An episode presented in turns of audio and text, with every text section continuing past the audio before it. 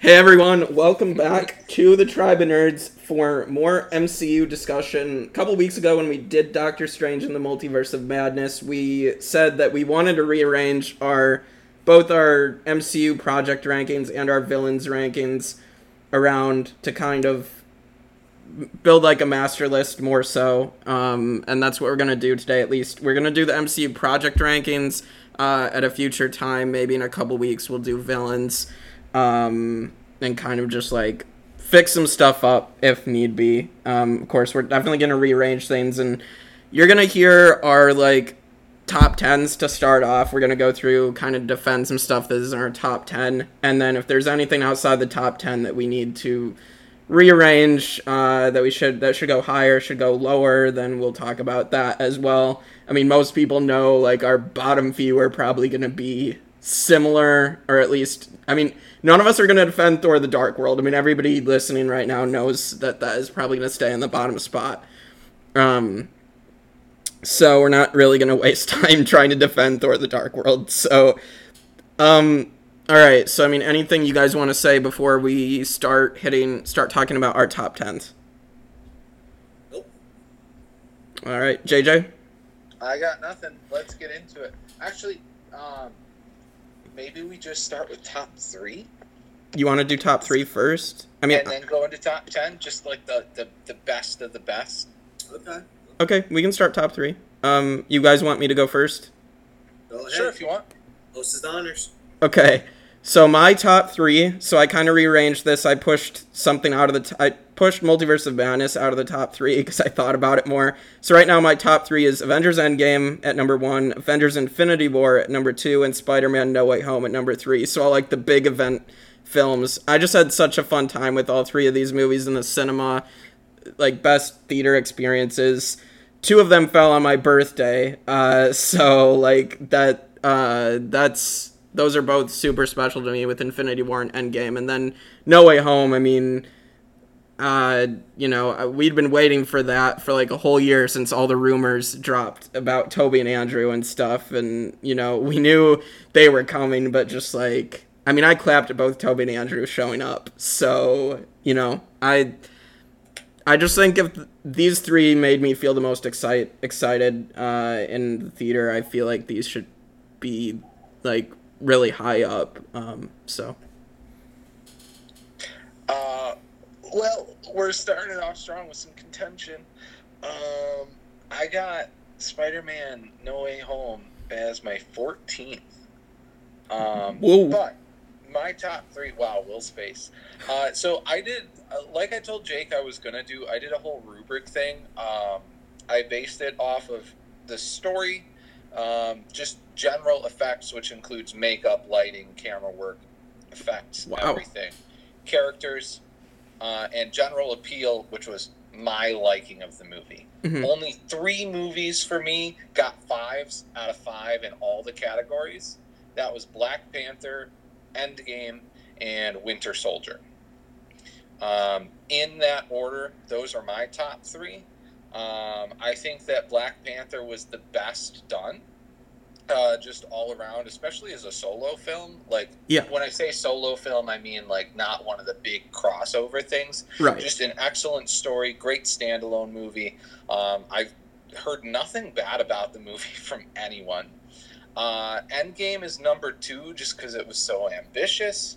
Um, I know I found faults with it before, and I still do, but like, still consistently overall, the story's great, the characters are great, the effects are great. Like, I love the movie. And then Winter Soldier has always, always been one of my favorites. Yeah, I I totally get that. Um, I mean, uh, I think all th- yeah all three of those are also. All, I mean, obviously Endgame is, but Winter Soldier and Black Panther are also both in my top ten. So I'm not gonna like, I I don't have any disagreement really for that being a, a that's a good top three as well. So, Will.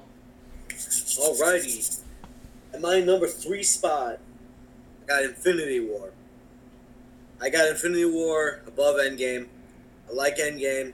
Endgame's in my top ten, but it's lower down. I think Infinity or Infinity War was just a much better story I think the way that it went about it, following pretty much almost Thanos' perspective of things, Mhm. at least of what it felt like, where we were following along the villain and actually seeing the villain win in Infinity War it was such a shock and a power move on Marvel's end. I I think just that shock and awe, it's just something that they have not been able to really replicate since then. Mhm. But, and but also it's just Thanos is just first film in terms of where he is the focus. It, it just it, it blew away expectations. Right. And number two, I got Shang-Chi. Shang-Chi, I have over Infinity War for the mere fact of it kept me just as entertained as Infinity War with a, a hero that I was not as familiar with.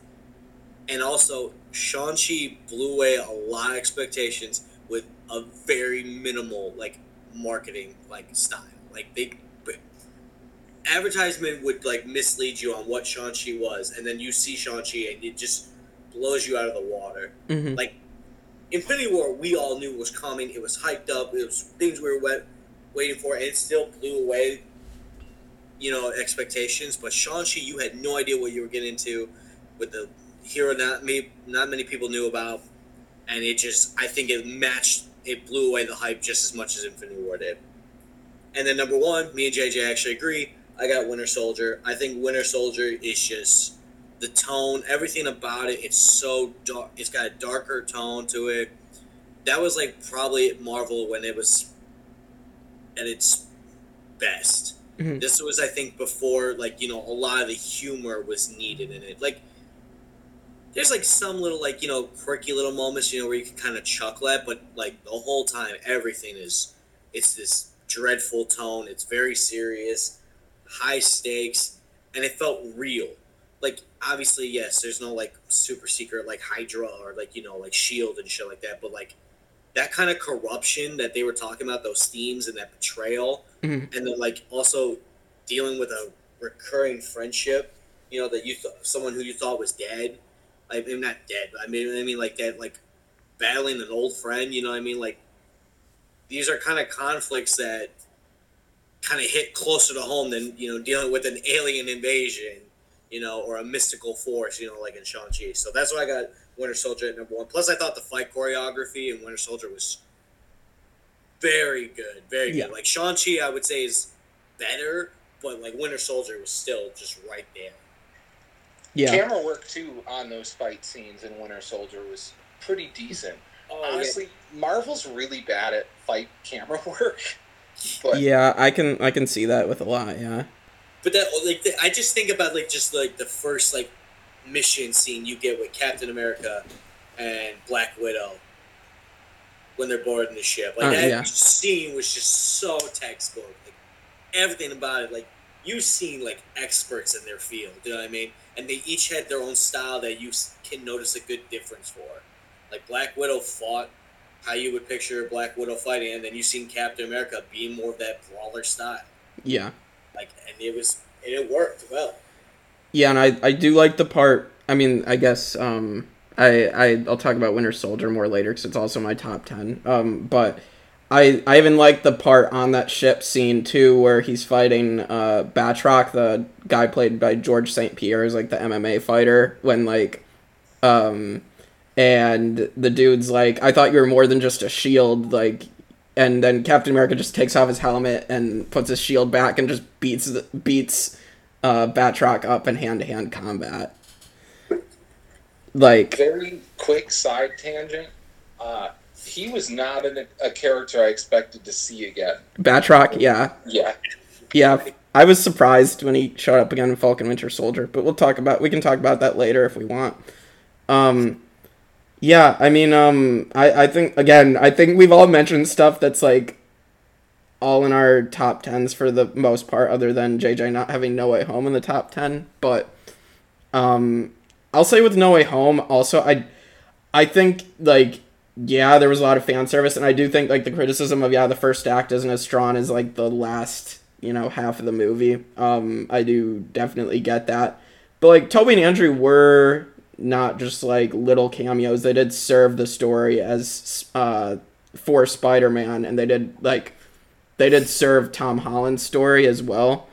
and even just like getting Willem Dafoe as Green Goblin, like the fact that he was like they made him the main villain among all the other villains, um, and like the whole thing with Willem Dafoe, like take taking away his mask so you can have Willem Dafoe just do facial acting is like that was one of the best decisions they've made for a villain because Willem Dafoe probably is the best. Uh, some of the best like facial reactions as an actor for like playing a psychopath. So I get where you're coming from, Jake. I do, Mhm. and um, that's why I did this rubric because I thought it would help me stay a little less biased towards movies that I just straight up liked. Mhm. I love No Way Home, one of the greatest Marvel theater experiences I've had. Mhm.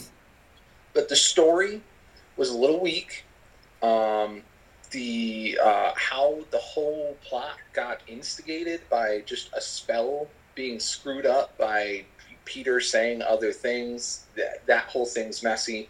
And I love the three Spider Men. I think they all do great in the movie. But some of the side characters, not Green Goblin, some of the other side characters are kind of messy and pull away from the the overall greatness of the characters. S- still decently high in a group of thirty something, Mhm. but like it's just it's not my top ten. I get that. I, I get I get the criticism, like I said, of the whole uh strange screwing up the spell in the first act is, to get there is a little bit messy. I think you and I watched a, another guy rank MCU when I was at your house uh over the past week when we went to go to the Marvel exhibit um in Ohio and I I think that was definitely one of the uh, other dude's criticism that we watched was definitely that first act. So I, I do agree with that um, that they could have done a better job writing wise with getting to the point of putting the Spider-Man in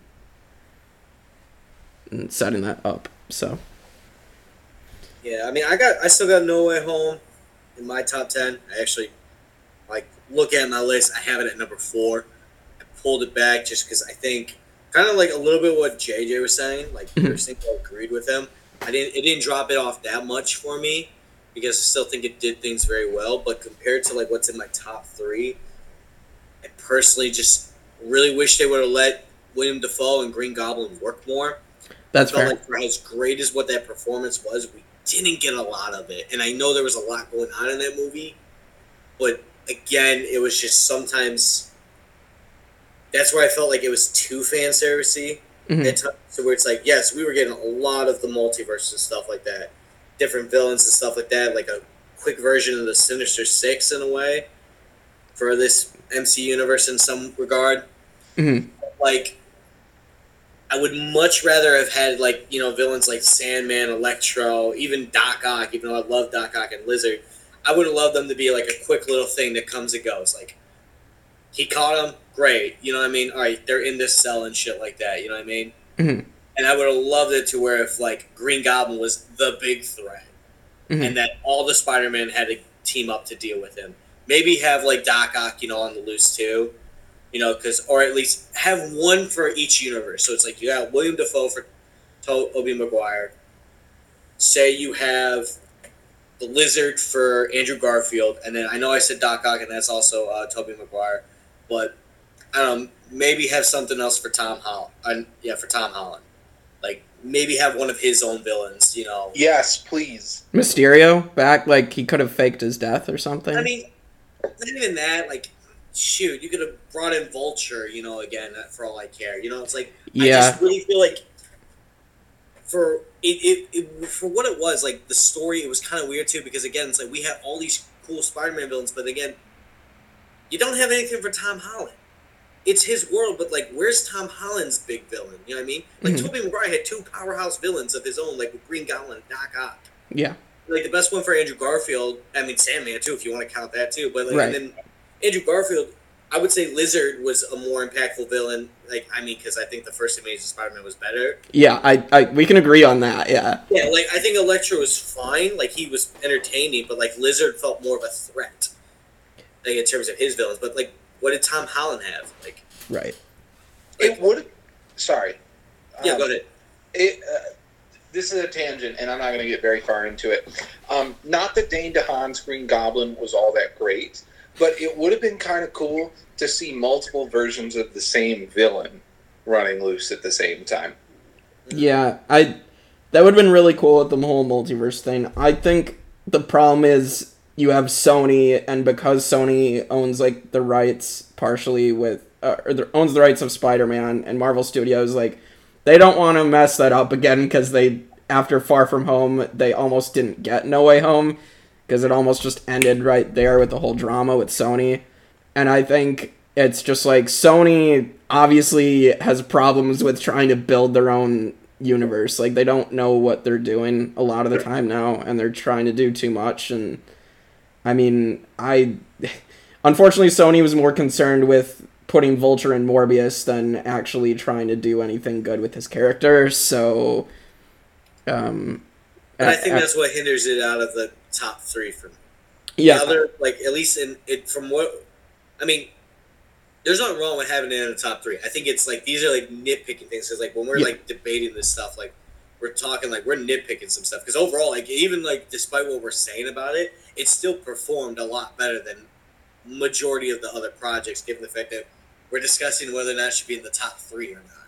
yeah, I mean, well, in, J- well, in JJ's case, he has it in top like 14, but like Yeah, but narrowly. But again, it's like it is one of my favorite movies. I just, from a critical analysis of movies in general, particularly Marvel movies, there are some things wrong with it that if it wasn't like, oh my God, Spider Man, Spider Man, you know, that I, it just wouldn't be the same. Like if this was, I don't know, a Captain America movie or maybe like an Iron Man movie where we were pulling in Iron Men or Captain Americas from other universes, um, not ones that we've had for 20 years, right. then it, we wouldn't feel the same and we'd um, look at the faults in the movie as weighing more. And I get why you guys aren't, and I'm not saying that you guys are wrong to rate it where you are. Mhm. Uh, I just I'm looking at it in a different way. no, it's fine. I think that's a fair thing in that sense. Yeah, So now we discuss our top three. It seems like me and JJ are in agreement that we do feel like Winter Soldier should be a number one. I'm curious. I think you misunderstood. Winter Soldier was my number three. Black Oh, yeah, Panther, well, uh, maybe I missed that. Oh yeah, Yeah. I Black Panther was my number one. What was your number one? I'm sorry. Black Panther. Black Panther. Oh, okay. Black Panther, Endgame, then Winter Soldier. Oh, okay. Yeah, I, I mean, either way, I Winter Soldier is still my top ten. I mean, it, do we want to just go through our, the rest of our top ten, or we need to like Sure. discuss more? Yeah, we might, I mean, at this point, yeah, we discussed our top three. We got to figure out where everything else lies at this. Yeah. Okay. So the rest of my top ten. I mean, some of this is not going to be a surprise, but um, well, so I so, all right. My number four is Black Panther, so I also have it really high. I do think I agree with JJ that it's the best of the like solo films of like non crossover. I totally agree with that. I've loved Black Panther, and I um on the episode that didn't record where we talked about Black Panther with Griffin, I talked about how I like wrote a paper on it in at college and kind of looked at it from a critical lens as a movie and kind of the cultural um, impact of it, and it just made me love the film even more. Um, number five, I have Guardians of the Galaxy, the first one. Um, I absolutely think the first Guardians. I I, think um, it's really saw. I mean, I love the movie, and like I totally get criticisms of it, and I know it's not your guys's uh, cup of tea, but I I think that uh, this movie could have just completely tanked the entire MCU. Like these are characters that D-list comic book characters, and if this movie just flopped, I we wouldn't have an MCU um, as we know it. Um, so they took a huge risk with it. The characters largely are pretty likable in this movie. Um, Drax's humor plays a lot better than it does in Guardians 2, at least. Um, and that might come from it also being kind of a surprise like nobody really expected drax to be that way um, I guess in terms of, I also think for people that are just trying to get into the MCU, I think Guardians is a great movie to introduce people into the MCU. Um, if you're not going to start them on Iron Man, uh, because you get a lot of the humor that you see in the rest of the MCU. You don't have to have watched any previous entries in the MCU to watch Guardians. You get introduction introduced to the Infinity Stones. You get introduced to Thanos because Josh Brolin uh, as Thanos appears in this.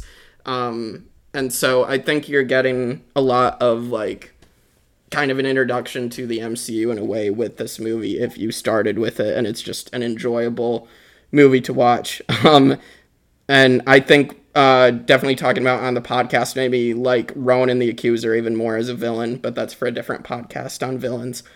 Um, uh, and then number six, I have Shang Chi and the Legend of the Ten Rings. I still, I also really like this movie. As Will said, I think um, it's a good, I think it's a really solid movie. Um, and definitely a surprise as well. Just like Guardians, like people didn't know who Shang Chi really was, uh, aside from like hardcore comic fans, and so like that was it was a really good surprise, and they definitely didn't market the movie as much as they should have. I totally agree with that. Number seven, I have Doctor Strange in the Multiverse of Madness. Um, I still really enjoyed the movie, um, but I totally get why we didn't have it as high, and so I kind of thought about it and kind of moved it down. Number eight, I have Spider-Man: Far From Home. Um, I I until No Way Home, this is my favorite Spider-Man movie. Um, I understand like the whole. Again, I think all the MCU Spider-Mans. I'm willing to acknowledge that the setup to them in the first act is has been kind of a problem because the whole Edith Glasses thing was not as well done as it could have been. Um, so the setup was a little clunky, but uh, Jake Gyllenhaal's Mysterio is awesome, and like from the bar reveal scene onwards, I think the like that whole second half of the movie of Far From Home is really really good, and just like seeing where we were before No Way Home and like the lead in from that first post credit scene was incredible because nobody expected that to happen and to have J.K. Simmons back at that point. Uh, number nine, I have Captain America: Civil War, and number ten, I have Captain America: The Winter Soldier. Because I I do really agree with you guys.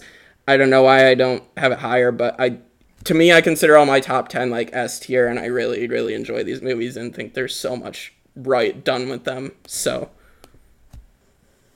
Jake, at least for your list, I feel like my top ten and my like uh, ten to twenty are flopped from yours. oh really? Uh, yeah. So my top ten, I had Black Panther, Endgame, Winter Soldier. At four, I had Avengers. Five, Infinity War. Um, I, I really just Infinity War was really, really good. It really was. I just think that Avengers, being smaller scale, they were able to do it better and more cleanly. Mhm. Um, I loved both movies. At six, I have Ant Man, basically for Ooh. the same reasons that you have Guardians.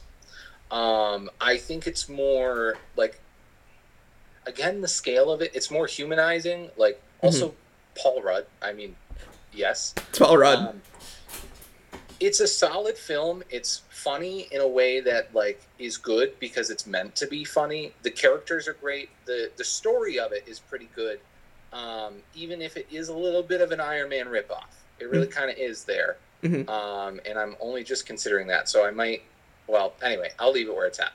Uh, next, I have Moon Knight, which I know I'm going to get some backlash from some people for. Um, Hawkeye is my eighth. Then uh, what happened to nine? Um, Seven, eight, nine. no, I have seven, eight, ten. I guess I just skipped over nine. So that would put Sean. Yeah, seven, eight him. Oh, uh, I guess that puts Shang Chi at nine for me. Um, honestly, not my favorite film. Really isn't. I, I but it is a really solid movie. Um, really is, and uh, I I just can't argue with that. And then at ten, I've got Iron Man. Okay. I think I think that's a solid top ten as well. I'm I was I'm surprised to hear um Ant Man, but I do but I I do agree with that. I still enjoy Ant Man. It's kind of a it's kind of in that B movie category of it's something like I have a lot of fun with, but I I guess because it is so small scale, I guess a lot of the bigger stuff kind of moves it down a little bit, um, and it does feel like generic and feels a lot like Iron Man. So See that small scale, large scale thing. I feel like we're just opposite on on Yeah. what our preference is. Um, it's funny you said the B movie category, and my mind went to the B movie. Like, yeah, I'm like weird comparison, but also not so weird. what if we did a podcast on the B movie?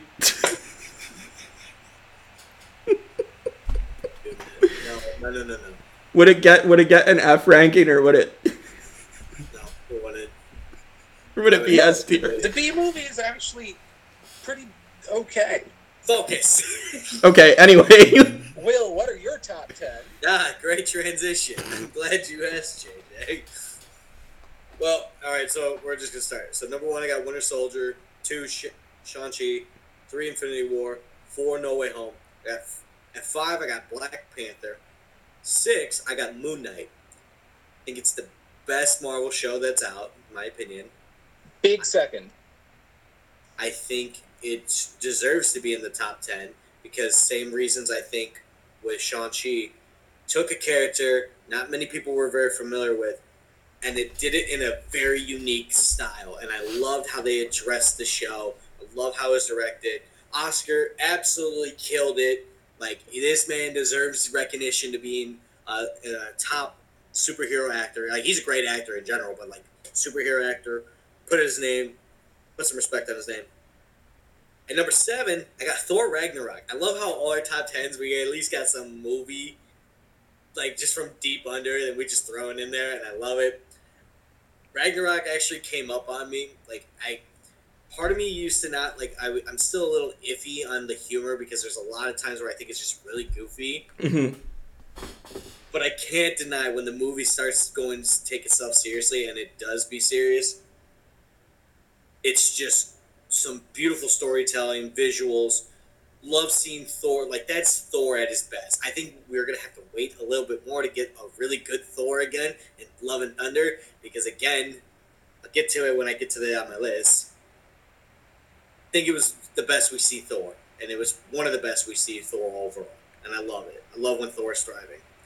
Number eight, I got Avengers. Kind of similar to what JJ's point is. I just think the other movies just performed. I, I was just more entertained in it overall. But Avengers, for what the scale was of it all, and for the timing of it all, killed it. I, I think it was good. Deserves top ten. Number nine, I got Civil War.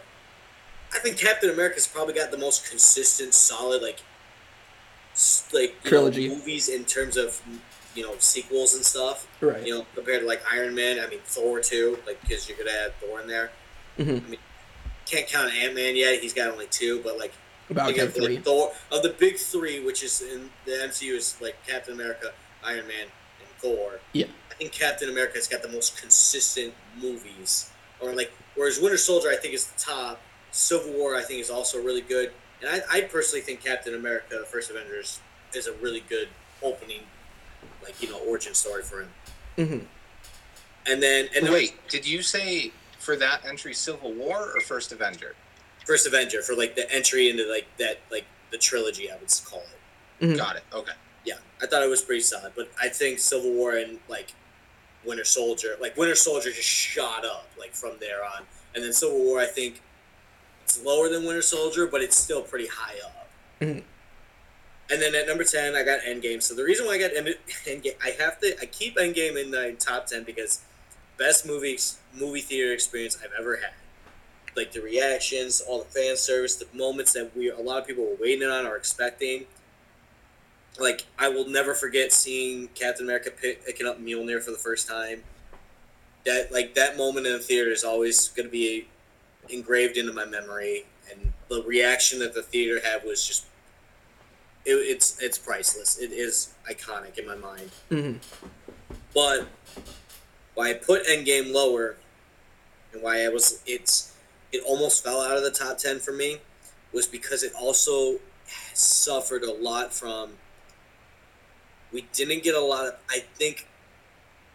you definitely saw a lot of focus on ending Captain America and Tony's run. Mhm. Like capping off their stories, which I'm fine with. But then the heroes that they wanted to continue with, they kind of really fucking slaughtered. Thor, they're gonna about to fix again. Thor, he's gonna go through another character development, his own fucking journey again. Maybe not like the whole self-worthy thing because it doesn't seem like that with the trailer. It's just more so finding his happiness, which I'm fine with.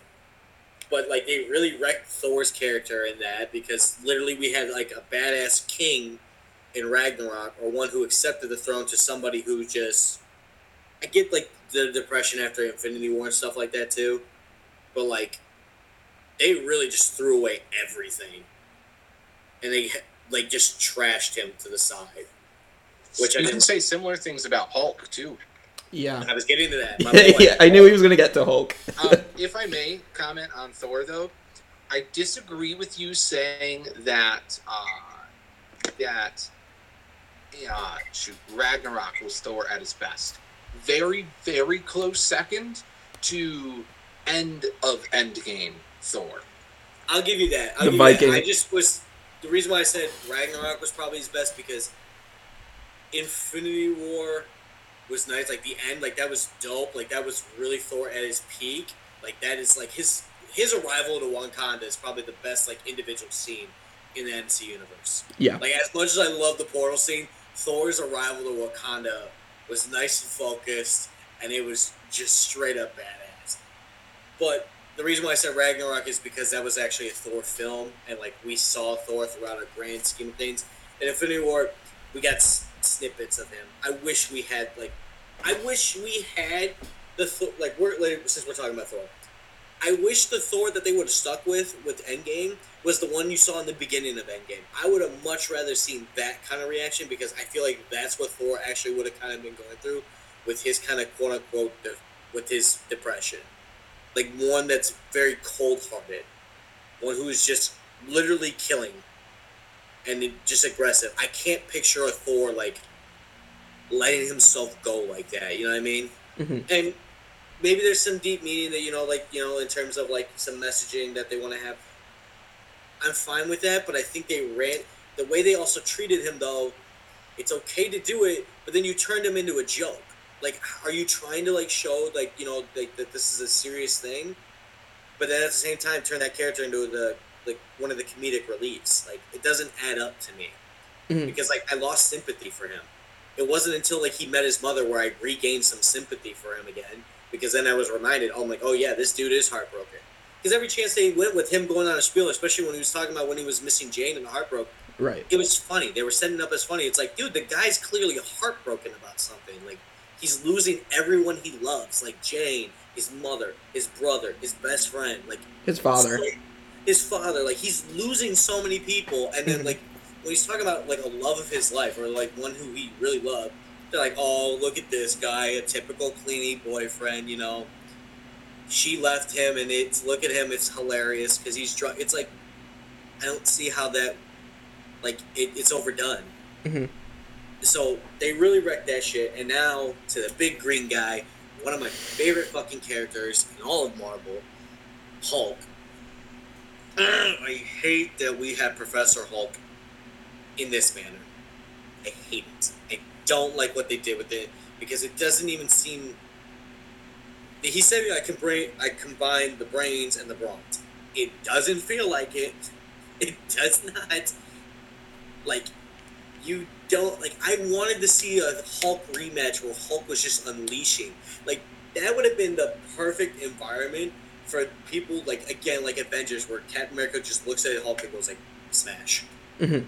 I would have loved that again where that just you have Hulk going on a rampage where there's no collateral damage to worry about. You are in an open barren field and it is just enemies as far as the eye can see. Let Hulk I, you can't tell me it wouldn't have been great to see a rampaging Hulk in that field. It would have been fun to see. Especially, I would have loved to see another stare down between him and that Thanos again. You know what I mean? Like, that would have been a fucking awesome like attack right there. Mhm. We could see Big agree. the Hulk. Yeah, I I can agree with that. Um, I do think they dropped the ball on Hulk uh, out of out of anyone out of any of the original Avengers. Hulk was the one they dropped the ball on in Endgame. I'm not gonna deny that. Yeah, and especially because like with Ragnarok, they give you a hint of World War Hulk. Like, God, Ragnarok Hulk was so good. Yeah, You know, like, and you know what? There was a moment in Ragnarok where I was like, I really seen where they were like kind of really changing Hulk's character. Mhm. Which, but I'm not upset with it because, like, in the comics, there are moments where Hulk is talking because Hulk and Bruce are two different people, two different like entities in a sense. So when like Hulk was kind of venting to Thor, I was like, I'm like, that's actually kind of cool. I like that little Hulk moment, and I love Warrior Hulk Mhm. and then they robbed us of it so quick.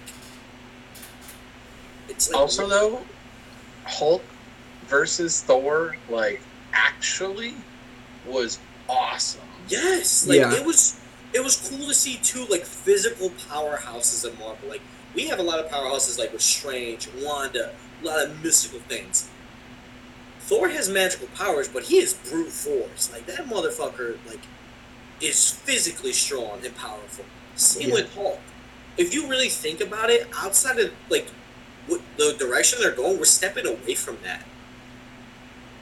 Like She-Hulk, it, the way this is going and the way I'm predicting it, unless they change something with Hulk, is literally going to be the, like the next thing after Thor in terms of physical power, Mhm. which kind of is a large drop. Like, and that's no this to She-Hulk. It's just you have Hulk like right fucking there. Captain Marvel toes that line just a little bit. It's not technically physical power, but the way that she's presented Well, is she's a done- brawler. She's a brawler. I almost forgot. Yeah. Um, About her. Yeah. But like, I think they need to re. They need to rework that because Well, like, that's its own thing. yeah. That I- I, I think I really hope they figure out something with her because I really would love to see a good Captain Marvel. I think things just really got off to the wrong fucking start. Well, it doesn't help that her movie was literally right before Endgame. Like, and then she gets five minutes of screen time in Endgame. So Yeah, like they shoehorned an origin story, and then like then she was such a minor character in the game. Like mm-hmm. the way they were hyping her up though is like she was gonna be the savior of it all. yeah, or like a big driving force. But at the end of the day, it was like, I wondered. I, I- part of me wonders how much things were adjusted when they were seeing just how like, like you know, like how much. I mean, but the the I don't know when the develop like the like uh producing times happened between the movies. So yeah. changing, they could have done it. Well, also Feige had been want has been wanting to do Black Panther and Captain Marvel forever, and the like Perlmutter stuff where he just wasn't being allowed to put those characters in sooner. Yeah, but Ginger, I'm gonna push back on one thing, like on why I think Black Panther shouldn't be number one. Okay. I agree with what you're saying. I think a lot of things we're doing. I do think they're like, if we're nitpicking, there were some scenes where I think it was kind of weird, especially some of the CGI fighting, especially like that when they were fighting like the final scene. I thought it was kind of a little wonky at times. Like again, I'm forgiving on CGI moments and stuff like that because it's it's tough to always get perfect, especially when you're doing fighting scenes on top of things. Mm-hmm. Sure. But I think the reason why it's not anything that Black Panther didn't do. I think it's a matter of just what other movies did better. I think I think Black Panther and Shang-Chi did similar things. I think Shang-Chi did what Black Panther did, but expanded on it and did better. I think Shang-Chi visually looked better than Black Panther all around consistently. And I think Shang-Chi was, especially when it came to fighting, was a lot cleaner to watch because you were watching a lot more martial arts going on than simply just CGI fighting. Like, yeah, like the rings were, you know, like playing in and that's a lot of CGI going in there. But like, I'm just also thinking about the bus fight scene. The bus That's fight prob- scene is great. That's probably one of the best fight scenes in Marvel Mhm. that I can think of. I can't think of too many other fight scenes that could top it. Yeah. So my question, because I know, I I know JJ, you've said that it's not your favorite movie, and I know I know after watching it with like Gabe and Josh when they came last summer and watched it, I I'm wondering like, is because I know it's a little weird. Like it's set up as this big martial arts thing, and then at the end it goes into this like full CGI fight against this CGI dragon. Is that like, is that like kind of the conflict of like? That's not the only reason. Mhm. Um, I, I'm going to come back to your question just in like two seconds. Yeah. To your point, Will, about um, CGI stuff, that's Mhm. something that I just don't notice. I don't know if I'm incapable of noticing it, if it just doesn't register for me. But unless CGI is really bad, um, I almost never like Mhm. notice anything about it. Um, back to your point, it's related. Um, I did kind of notice it with the dragons. I didn't think the dragon looked all that great. Um, the final fight seemed a little out of place. Like it made sense with the story and where they were leading it. Um, I just feel like the martial arts aspect of the movie felt juxtaposed onto the mystical aspect of the movie. If they could have been combined more cleanly in a way where it felt more natural together, um, then that would have been better for me. Mhm. Uh, also, I really didn't care for the Mandarin. I, I know that you guys don't feel the same way I do about him. Um, I like he, he's a he's a bad dad, and he's going after like his whole thing is pursuing love like to an extreme fault. But like, I, I just I take issue with the type of character that he was changing so drastically because of finding love. That trope in movies has never done it for me ever, um, and I, I, that's personal opinion. It really is. That's a big part of why it's not my favorite movie. Also, I don't I don't really like The Rings, um, but it's a good movie, good acting, great fighting, absolutely great fighting. Um, I didn't need Ben Kingsley back. I love Ben Kingsley. I didn't need his Mandarin character back. Uh, it felt weirdly placed, but also fitting. So just a lot of little things that kind of add up, I guess. Hmm.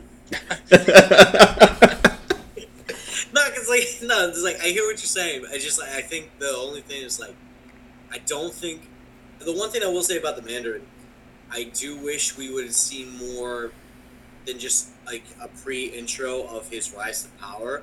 I wish maybe we could have had some more.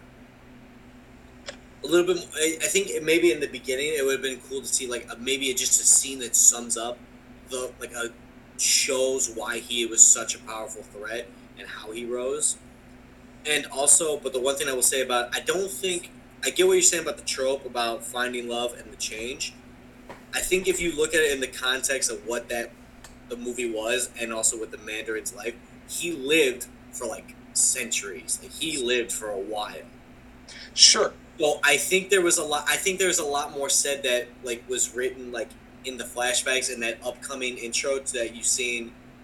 The first scene with the mother, for that example, like when he Mhm. first finds it, and they're doing that square off, and she's not only like she's not only standing her ground, she's like taking, she's winning the fight in a lot of ways in this little like duel, and like she's redirecting the rings. You know, like he's meeting somebody of like equal status in that sense, and I think that was something that kind of like intrigued him because it's finally something that he couldn't just walk over.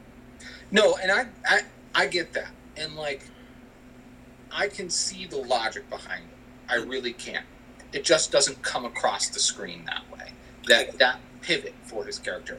Oh, another point: the handoff of the Ten Rings and the Mandarin from Iron Man to Shang Chi is not done cleanly. Um, I get that it's a Shang Chi storyline, but it started as Iron Man, and Right. like I- I- that's weird. It just the way it changes. Uh, I think. It, I mean, well, it wasn't the one with the Iron Man. It was just all a play, anyways. It well, it was it was a like uh it was a part of the Ten Rings. It was like a side part of the organization, but it was It wasn't even like the legit thing. It was just more so meant to be like just to cause chaos, and they just used the name. It's just Because even in Shang Chi, they played off on it. They they they made the joke about. It. They're like they they did, but they're like like this I is like know. there's I just don't feel imitators it- out there. th- this is not a fault on Shang Chi. This is more a fault on Iron Man and how it was handled. Uh, just like um, it was just done. All of the Ten Rings and Mandarin stuff was done so poorly in Iron Man that like Shang Chi doesn't make up for it. It's not Shang Chi's job to do that. It is and it isn't. But like, it doesn't make Shang Chi a bad movie that that happened, and that didn't figure into my ranking at all.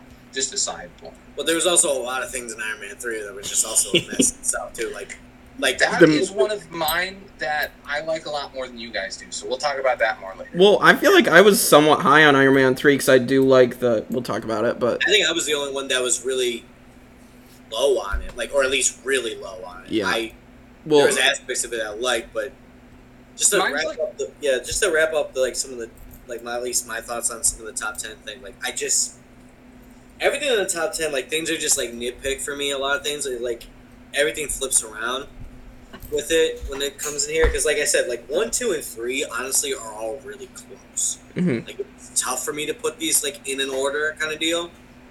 But like I think Winter Soldier was when I really fell in love with Marvel, like where I was hooked on it for sure. So it's like I can't replace that. Infinity War was the nice payoff that I got seeing all this stuff and also seeing Thanos, the big bad that's been lurking in the shadows, finally revealed. That was a nice payoff.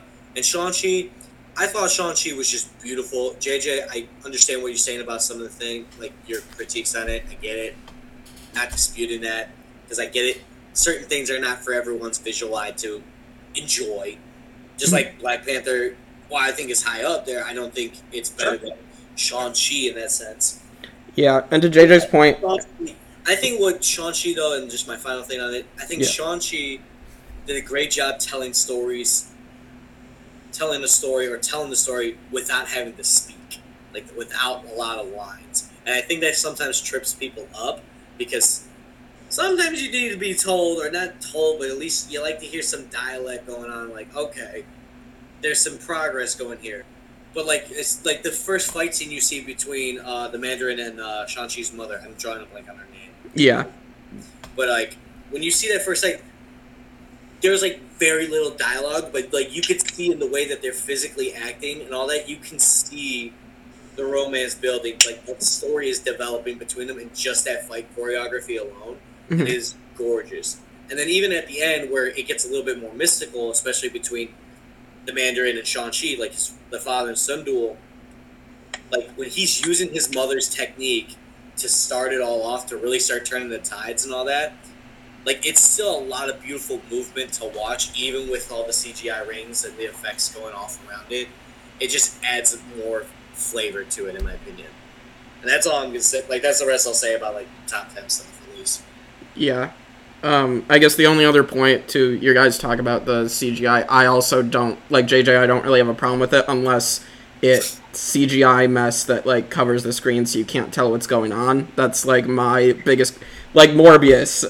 like the final fight is literally just colored splotches on the screen and you can't tell what the heck is going on. And at least with Black Panther, maybe it's not the best, but I can tell exactly what's going on with the fight. So. Even in Black Panther, though, there wasn't like a lot of it. It's just the Yeah. one, that was the one though that stuck out to me because like once I saw it and once someone pointed it out to me too, like I couldn't unsee it. Like every time I rewatch it, I'm just like, ah, there it is. Well, and, and, and the and the first two acts of Black Panther are better than the third act, in my opinion. I, also I like low key, like Huh. if we- just like, one last thing about Black Panther actually. Not even gonna lie, I love the suit. I love how it like Oh, it's so clean. it's so great. But like low key, I think my favorite suit is the one in Civil War. the That Civil War black suit is good. suit, I personally just love more. I, I just really do. I think it looks better. But I I do like like the moments when he just stores up the kinetic energy and just lets it go. Oh And no, no, it's dope. I honestly loved it. Like in the like when it was when he first had it and the suits just swarming around him. Like Mhm. that just so badass. I, I I'm a sucker for those kind of like suits that like you can summon. You know what I mean? Like this Mhm. like the Moon Knight suit and then the Black Panther suit and then Iron Man when he started getting the um when he was using like the nanotech like Yeah. that shit I'm a sucker for. Like I think it just looks so clean. yeah, The special effects of Iron Man's nanotech suit going onto his body is so cool looking. Yeah. Even Um, though I, I, even though I will say this though, him suiting up in the first Iron Man is just still just The um like in his that, that little bit more bulkier look to it. I, I think it's Mhm. Yeah. I think I guess it's a similar thing with the Black Panther suit in Civil War. There's just something about like the bulkier look or something that you know is like they physically had to put on. Mhm. It it just adds a little bit more for me personally. Well, there's a reason Iron Man's my number 10. It really stands the test of time as a solid film. It's not the best, it's not, but it's not, it's, it's good. Oh I- no, it, it's fair. I, Yeah. I- it's fair. I'm not gonna fault anyone having it in the top ten. I didn't put it in the top ten for the mere fact that I felt, again, I think just other things did better, and but like I think sometimes Iron Man just rides too much of nostalgia for me. Shang-Chi and Iron Man both were two of seven movies that tied in score. So then it was like personal preference ordering stuff that Yeah. I had to do. Anyway, we should move on to how we're going to like rank the top 10. Yeah, I I guess I'm I'm not as high on Moon Knight, but I we can kind of talk about that later. Um so, okay, do you guys want me to like read off what our top 10 looks like on the list that we came up with and kind of rearrange and boot stuff out and kind of put stuff in? All right, Um that that's a yes. sure. Okay. Okay, so right now our top ten is Shang-Chi, Endgame, No Way Home, Black Panther, Hawkeye, Infinity War, Loki, Winter Soldier, Far From Home, and Avengers. Um, what I'm hearing is I uh, Endgame is all in our top ten. Shang-Chi is all in our top ten, though I don't think it should be number one. I don't either. Um, I wouldn't say number one. um, Winter Soldier's all in our top ten. Um, I'm just slightly lower on it than you guys, but I still think it's great. Uh, Infinity War's all in our top ten. Um, Black Panther's all in our top ten. Um, Avengers was in two of ours. Loki was none of ours. Get that no. trash yeah, show. I Loki the- Loki's gonna be out of the top ten. I I have it. I don't have it in the top ten. So God, this is such a trash show. I disagree with you. It's solid middle for me. I can't say middle. We'll talk about it when we put it lower, because that's going to be the one thing I have written down here in terms of things that need to be lower. But I will save it. uh, all right. You guys can see the like, it's like we this is all audio stuff, but they can't see the physical reactions we all have, and it's fucking ridiculous. Yeah, so so I think what should be the number one, I guess, is like I don't think it should be Shang-Chi. I'm like I'm cool if Endgame doesn't get put at number one. I feel like I just have it at number one just because of all the payoff for me in that theater experience. Um, but like I won't. I think it should it should at least be in the top ten. If it doesn't get number one, like that's fine. I Like don't I'm think there's any argument there. Um, based on where the three of us placed these movies, um, Winter Soldier and Endgame are the only two contenders for the first spot. I think. Yeah, so we can we can see which. I mean, you guys have Winter Soldier higher than me, but I'm not gonna like I'm not gonna throw a fit if Winter Soldier is number one. Like I think it's a great movie, so like if you guys want to put it number one, I will I will I'm fine with it being number one. I think my only concern, like when we when we were discussing, and as even with this conversation going, when it comes to like cleaning up this top ten, I think I'm more concerned about just getting certain things out of the top ten that shouldn't be there. Okay. and like we seem to be agreeing that this deserves to be in the top ten, and I don't think it's gonna be a perfect thing because again, we each have our preferences and stuff like that. Right. I agree with JJ. So, like I said, I think it's really like just based on like our three lists. Even though, and we agree, and I even said Shang-Chi shouldn't be number one.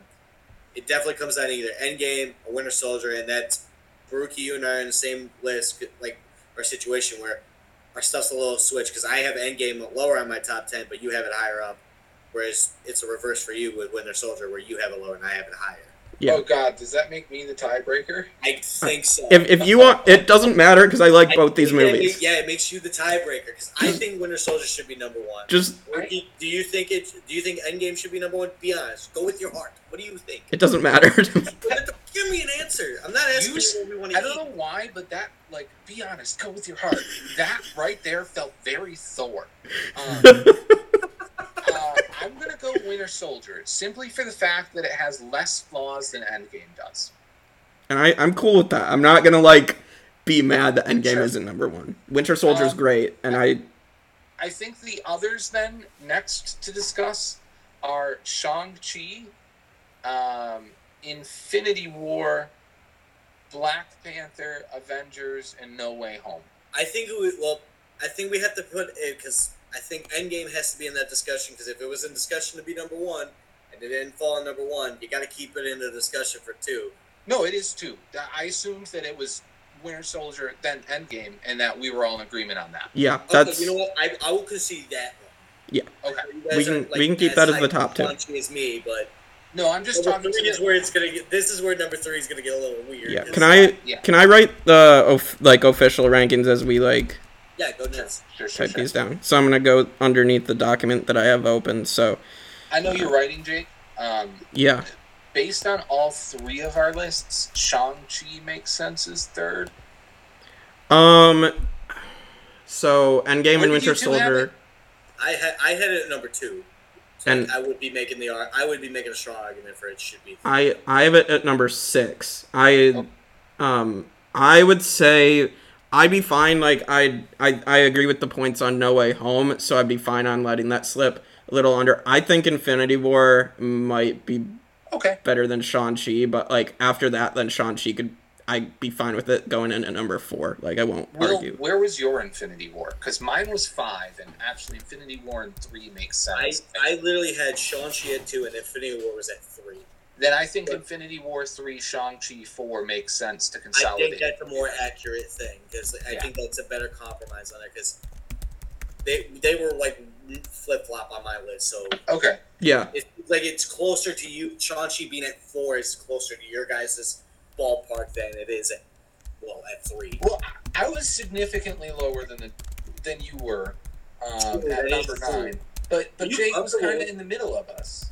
So. Yeah, it's true. Yeah. with what Shang Chi? yeah. Okay. So uh, two that we should probably talk about are Moon Knight and No Way Home. Will and I both had Moon Knight pretty high. You two both had No Way Home pretty high. Wait, uh, so Shang Chi's number four. Did we put Black Panther in yet, or Uh, no, but I'm We don't have- we very don't content with number yet. five. okay? We Yeah. so we want to put Black Panther at five. Yeah, Sure. that's like actually right there on my list. So it's like it's pretty spot on for my spot. Yeah, I'm I'm perfectly content with that being the top five. Okay, now, Our- sorry. well, our top five, like our joint top five, is my top five in a flipped order, except that Avengers is replaced with Shang-Chi. Okay. So I'm cool. Yeah, Yeah, my and the only one like Shang-Chi dropped a bit on mine. yeah. All right.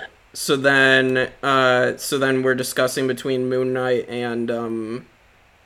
No Way Home. No, No Way Way Home. Home. Oh, Right. No Way Home fell out of my top five. Then. Yeah. Where was No Way Home for you, Will?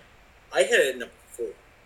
Number four. And mine is Okay. at number three. Based, based on your guys' rankings, it sounds like it should be six. I had No Way Home as my number thirteen, Yeah. but like number six makes sense based on the joint. Where did And you have Where did you have Moon Knight though? Because you Moon Knight, I had seven, but I really think that I should flip Ant Man and Moon Knight and make Moon Knight my seven, Ant Man my six. All right. Do you guys want to hear my Moon Knight? Yeah, Yeah, and then I'll, I'll explain my thoughts because I didn't talk about it much yet. Yeah, we need- Okay. Super needs to. yeah. So so you guys are probably gonna be really so Moon Knight is my number twenty one. My so my thing with Moon Knight is I thought Oscar Isaac is fantastic. One of the really good performances in the MCU. Really good actor. Unfortunately, he didn't get done justice in Star Wars or like you know I like that. Um, so MCU finally did hit Oscar Isaac's performance justice or acting ability justice. Um, I guess my thing is like I was a little bit disappointed by the finale. Both Gabe and I, when we rated it, we thought the finale was kind of rushed when it came down to it. Um, I feel like I could have. I wanted a little bit more, and I don't know why I feel that way. It just like I don't know, because like I really liked what we got in episode five with like how you know dealing with mental illness and how um, Mark got this trauma and how he thought up Steven to help protect him from the trauma of abuse from his mother. Um, I thought that was really well done, and then it just goes into the finale and it's rushed and like you get this. You all of a sudden are in. I know I said I don't get bothered by CGI, but then it just jumps. It's a bit of a clash to all of a sudden have these two Khonshu and Ammit like fighting these two CGI giant CGI monsters. It's just a weird contrast. All of a sudden, jump to that for me. Um, it, but um, yeah, and I do like Layla. I thought her becoming the Scarlet Scarab, I believe, is her superhero name. I thought that was well deserved. Um, and then I was just was disappointed by Ethan Hawke uh, or Arthur Harrow as the as a character um, just because I feel like that was just disappointing and kind of like that final fight. It's just like all of a sudden, boom, it's over because you know Jake Lockley came in at the very end and just kind of ended it. Um, I don't know. I so many of my issues are kind of with the finale um, of Moon Knight mostly, and just like kind of being disappointed with how it kind of uh, how the finale went about things. See, Jake, some of your points I totally agree with. Mhm. Um, Ethan Hawke's villain was really just kind of meh, Mhm. in my opinion. I liked him okay at first, but Mhm. he didn't go anywhere. Right. Uh, his entire character was just religious cult leader, basically. Yeah. Um, but Oscar Isaac's performance as the multiple characters he played offset that so much for me. Mhm. Um, the story was original in terms of what we've seen in the MCU, very well written to, to show like the just the conflict between these personalities. Um, wasn't a huge fan of the final fight between the the two gods. I can't remember. Khonshu and Ammit. Right. But I actually really liked that Jake Lockley just up and murks the dude at the end. I thought think that um, sometimes that's just how it is, you know. And he might come back. I mean, it's the comic books. Who knows? But like, uh, they were teasing the third character, and that seemed like an okay way to introduce him. Yeah, Um, I, I, something. I, yeah. Go ahead. I was just gonna say. I think like we got in the teases, so I'm not saying like the payoff. Like I, I figured they were gonna introduce the third personality of Jake Lockley, and like not they weren't that they weren't gonna shy away from that at the end. So I totally get that. But you can continue. Sorry. Yeah, a couple of lingering thoughts. One, this whole like relationship with the multiple personalities that uh, what's her name has. That's a whole can of worms that I don't know how to have feelings about. hmm Um, also, though, Moon Knight is real indicative of a problem that's starting to plague the Marvel universe in that it has no ties whatsoever to the wider universe as a whole. Hmm. Also, if we look at Phase 4, we're already just about as big as Phase 3 with no signs of stopping in the near future. It's getting so big right now with so many new characters. Um, I just feel like they're going to have a way harder time pulling it together than they did with Avengers.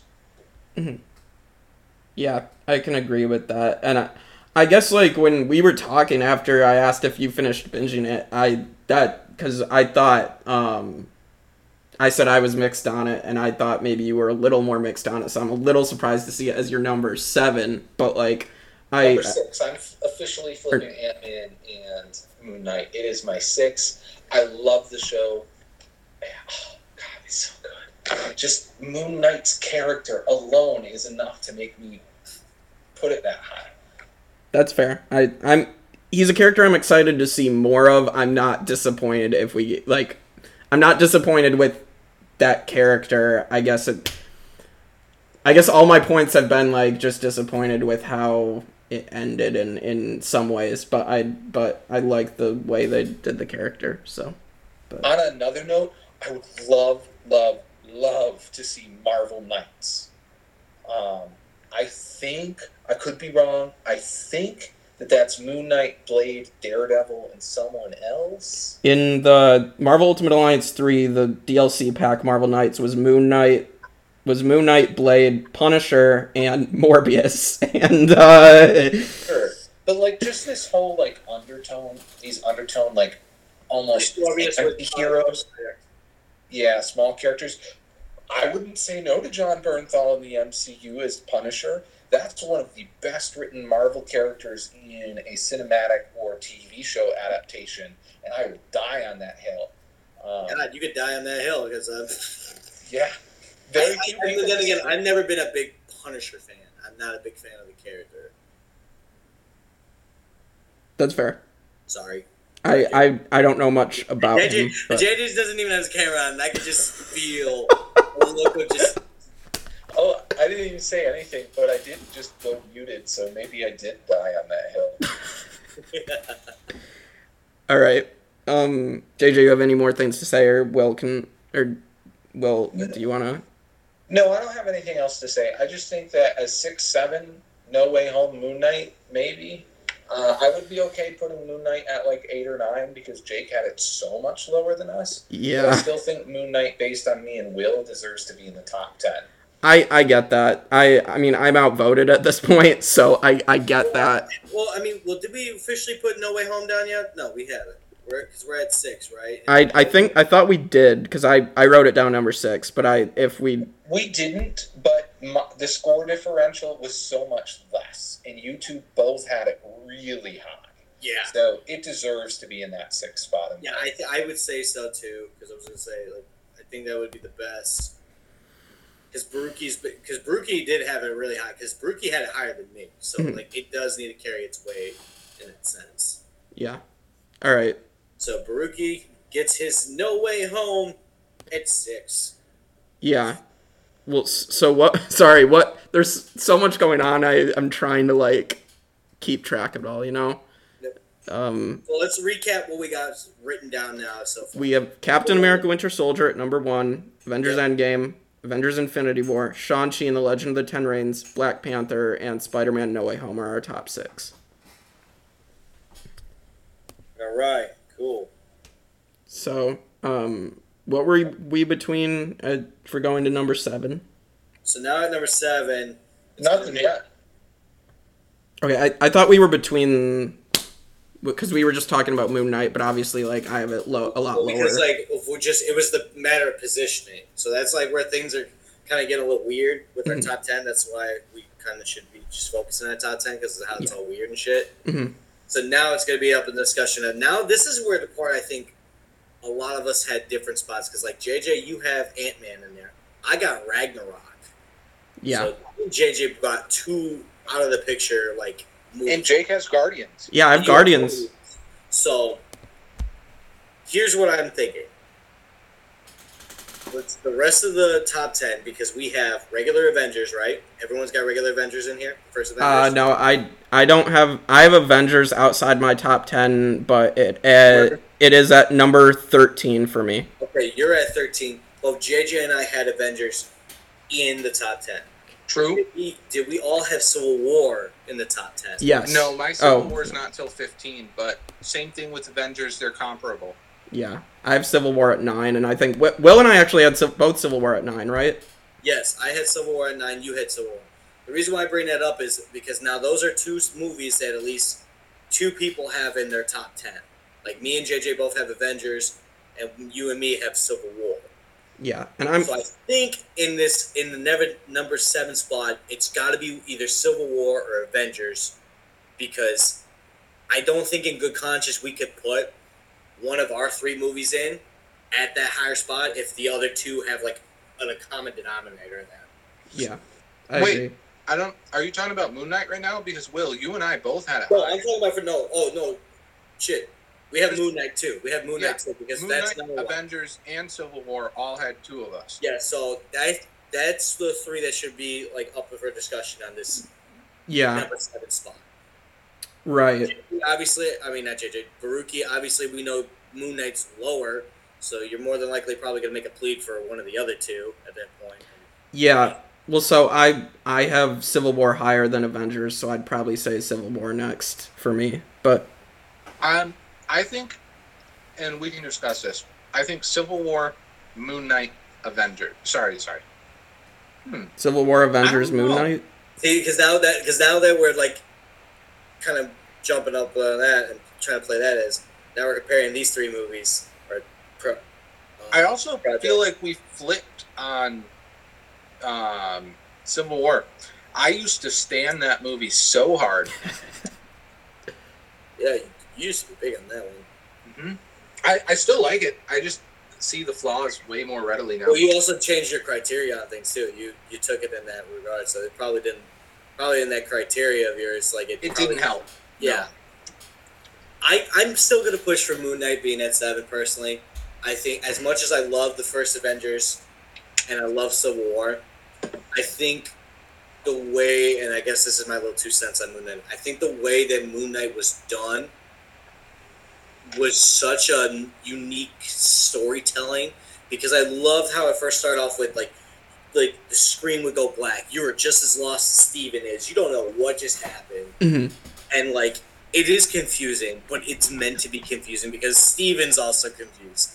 And I think it's so hard now for like shows and movies to keep both the audience and the character in this realm of unknown because as the audience you have the advantage of that omnipotence in a sense because you're going to see some things that are happening away from the main character like sometimes you see the villain's perspective of things you know hmm but I think, and, and we even got that like in in uh, Moon Knight, like you still seeing, like you know, like what the cult was trying to do, all the moves they were making, and all that, because you got to show the risk going on. But even then, like there, I just think beautiful directing in Moon Knight. I think I actually personally like the final scene, like final fight scene in it. I thought it was really cool because it was nice to see where when you were seeing one avatar take advantage to the god above was also taking advantage, and then vice versa. hmm It was really cool, and I loved how they really hammered in that there was a third personality with Jake when you didn't even see him take the final advantage over him. Like he blacked out. Like just when you thought like everything was wrapped up, you had full understanding of what Moon Knight was. They're like, "Hey, watch this. We were hinting at it, but you were right. Now watch you be more confused again." And you don't even see him turn the table and take advantage of it, and it ends there. Like he won at that fight, pretty much. Like, and then they start to seal, and I loved it because it's such a ballsy move, and you don't get to the post credit season to get that confirmation of, yep, third personality, that's Jake, the most vicious of them all. hmm I I get that, and maybe another thing of why I have it so low is like maybe I just wasn't as big of a fan of the storytelling. Not saying it was bad, but maybe it's just not the way I. Well, and it's just like how you like. It, we all have our preferences with Right. it, you know. Like, and if there's nothing wrong for like if it wasn't your cup of tea. I'm just making an argument of just this is just my plead and my case for it. I get that. I, I think it's just a breath of fresh air compared to what else we get in these Marvel uh, projects, Yeah. especially on their TV shows and stuff like that. Like, if you think about it, most of the shows, like they have this weird twist that happens anyways. yeah. But I think Moon Knight does it in a unique way where it's like it's the protagonist itself is a living twist because of the different personalities and stuff. Hmm, I can see that. I guess. So the thing is, like, because I have it lower, I I don't deny that at this point it's going to be in the top ten. I'm not gonna say it. You know, you guys obviously have it in there. I don't. I'm just like thinking because maybe we're higher on Civil War and Avengers, maybe those should go before it, and then I'd be fine with Moon Knight being at number nine, right? I almost wonder if we should just average the top two scores of each of these three. Okay. Well, well, well, let's ask a question. Let's put Moon Knight aside. Civil War or Avengers? Because we're in different. I have Avengers higher on story alone. Okay. I personally have Avengers higher than Civil War, just in general. Both are in my top ten, but I have Avengers higher than Civil War. Okay, so Avengers should be at number seven then. But Jake, are you reverse though? maybe. Are you reverse though? Yeah, I have Civil War higher than Avengers. I have four spots higher than Avengers. I, I lo- I'd love to hate this because we're all we all have like these movies and just different vibes on it, and it's it makes it tricky, but it's like we're trying to find a good way to compromise this list. Yeah, Um, so wh- where on your lists were Avengers and Civil War? Civil War was number nine, and then Avengers was thirteen. And I think the um in my tier list that I did, I think the reason like it's Avengers is A tier instead of S tier, like that stuff was a crossover for the first time was groundbreaking. I guess maybe the middle act of the film is probably where the film kind of slows down, which is fine, but compared to like the first act, especially the amazing third act of Avengers, like I guess like once like it slows down and then as soon as Coulson gets killed in at the end of the second act and moving into the third act, then it's like everything ramps back up again. And that's kind of my thing with that that was holding I guess holding Avengers back from being in from A tier to S tier for me. Sure. Where are your um, Avengers and Civil War, Will? I got Avengers at eight, and Civil War at nine. So lately, I have them like kind of in a flip flop situation. Like I, I'm not too favored over one or the other in that way because like Baruch, he kind of brings up some good points that like you know it kind of even made me think about. Because other things I thought about too, like looking back with Civil War. Civil War was a cool crossover. Like we still had like an Avengers vibe to it, except Mhm. minus Thor and Hulk. But in return, we got Black Panther and Spider Man, Right. two characters who, I mean, Spider Man later on eventually got into a, in my opinion, a top ten movie because I don't have any other Spider Man movie in my top ten, but Black Panther for sure is a top ten movie. So it's like you have two very big, but Spider Man's a popular character, like iconic. So you have these two very iconic, star-studding heroes come out of Civil War. So I wouldn't be opposed to having Civil War higher than Avengers. I, I'm doing a little bit of math here. Um, where where did you both have Moon Knight? Jake, you said 22. 21. And mine's six. And yours is 6, right, JJ? Yeah. Yeah. Okay. So if we add up our placements and average them, um, Avengers would be roughly eight. C- Civil War and Moon Knight both would be roughly eleven, which for me makes a clear case for Avengers to be seventh. Okay. I am cool with Avengers being 7. I'm not going to argue with that. So Okay, that's fine. Um, I, I don't know what to do about Moon Knight and Civil War. Because if we just look at the top two, like just the top two scores for each one of those, um, Civil War is lower than Moon Knight. Together, Will and I had it higher than the two of you had Civil War. But Jake had Moon Knight so much lower that it a- averages the two scores together. And that's a hard thing to do. I think outvoting just makes sense, and that may sound biased because I'm one of the ones in favor of Moon Knight. I'm not going to I can't I can't argue with being outvoted. Like But like, oh, well, I'm gonna ask this question though: Are you comfortable at least just accepting, or at least were you convinced enough that Moon Knight deserves a top ten spot? Oh yeah, he mentioned that. Yeah, I I I mean I, I Oscar think that, I think that might be like a fair question to ask though, because Yeah, O- Oscar Isaac's performance alone, I'm fine. Like, I I still think there were so many good things done with Moon Knight. I, to me, the MCU is good. In my opinion, the MCU is mostly good until you get to like that. You know, within the bottom five to, you know, at, at a fucking snake around his neck. Sorry, Yeah, no, it's Shinzu, right? Cat ball python. alrighty then. Cool. Okay, so I, I, as I was saying, I think until you get to like the MCU is mostly good, uh, and like, and then there's just like okay, and like that's like your bottom few, obviously. So like, you know, I'm not gonna. I, I think like there's way better things in Moon Knight than some other MCU projects. So I'm not gonna like. This isn't like Thor: The Dark World. If Thor: The Dark World was being pushed to be in the top ten, I'd I'd be really angry. But that's not the case here. So So we're doing Moon Knight then Civil War. I'm cool with letting that slide at this point. So Okay. Moon Knight at eight, Civil War and nine.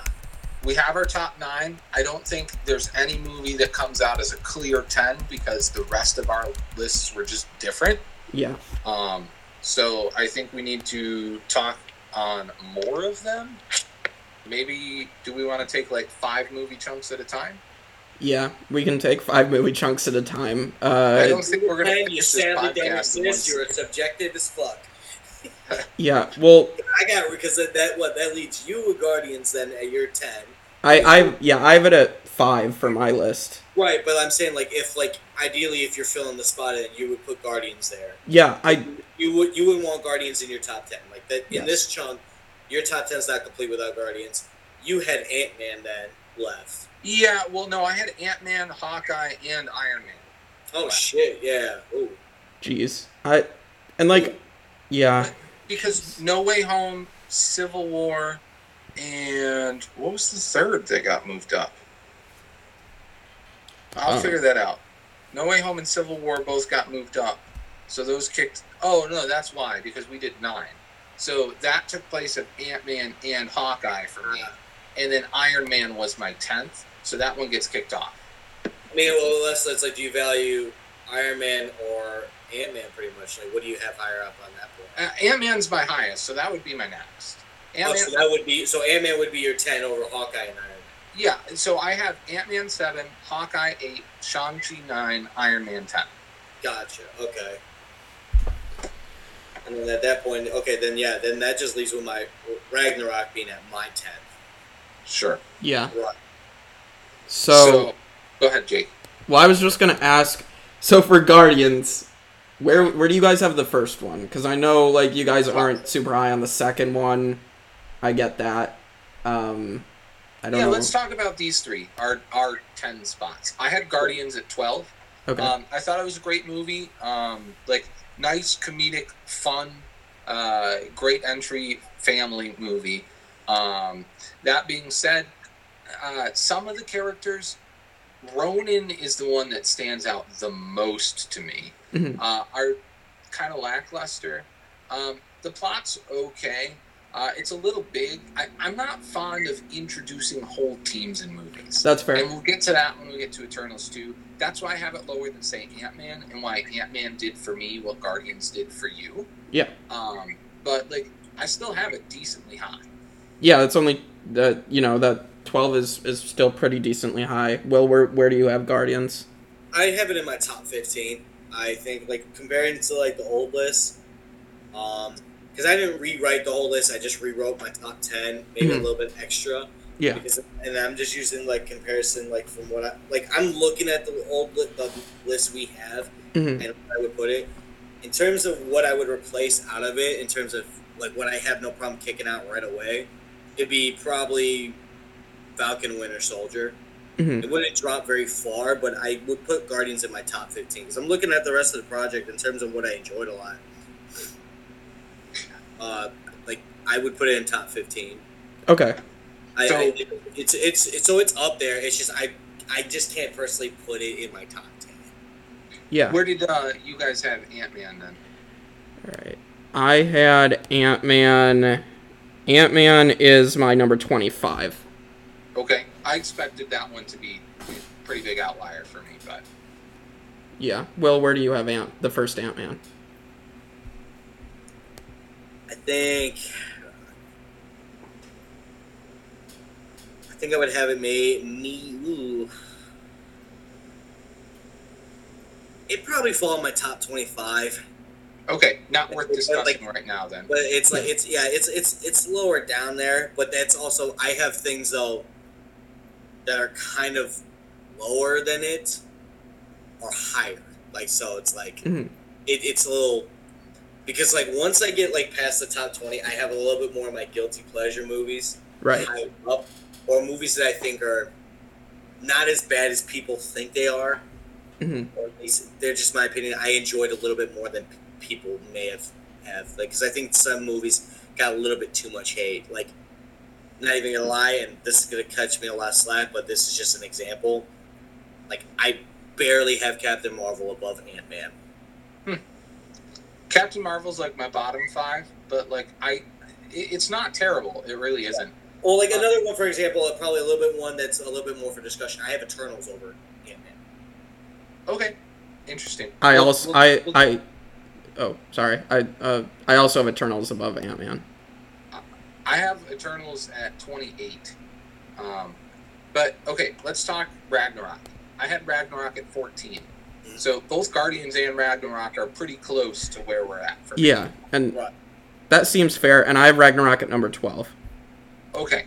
Then I think Ragnarok makes a strong case for 10, but I'm not convinced that we should place 10 yet until we at least hear the next couple that each of us have to Yeah. see if there's any other overlap.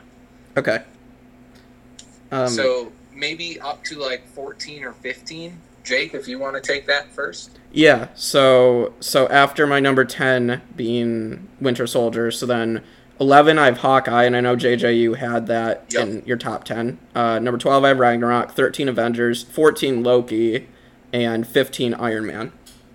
Okay, so Hawkeye, um, Ragnarok, Guardians, and Iron Man are all in the running for these next few spots. Seems like Yes. Yes. I had as my uh, 11 through 15 Doctor Strange, Guardians, No Way Home was at 13, then Ragnarok, then Civil War. So most of mine uh, are already like somewhere in here, except for Doctor Strange hasn't been mentioned by you guys yet. Yeah. So Will, what did you have? I had. Give me a sec. Some of the things I'm kind of cleaning up real quick because I had. Sure. I did like a.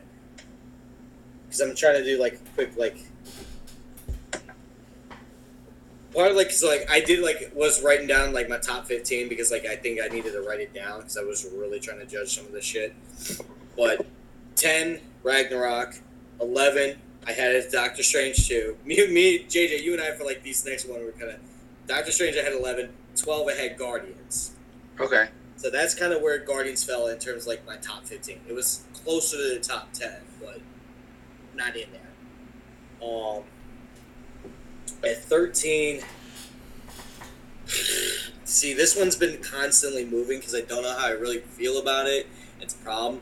It's, I, I, I'm going to put WandaVision. I got WandaVision at 13. I think WandaVision, I know, JJ, you haven't seen it. No comment. Yeah, I know you got no comment, but I got WandaVision at 13. I, I did enjoy it, but. And then 14, I got Eternals. Wow. Oh wow. I think that was very underappreciated. I just personally enjoyed it.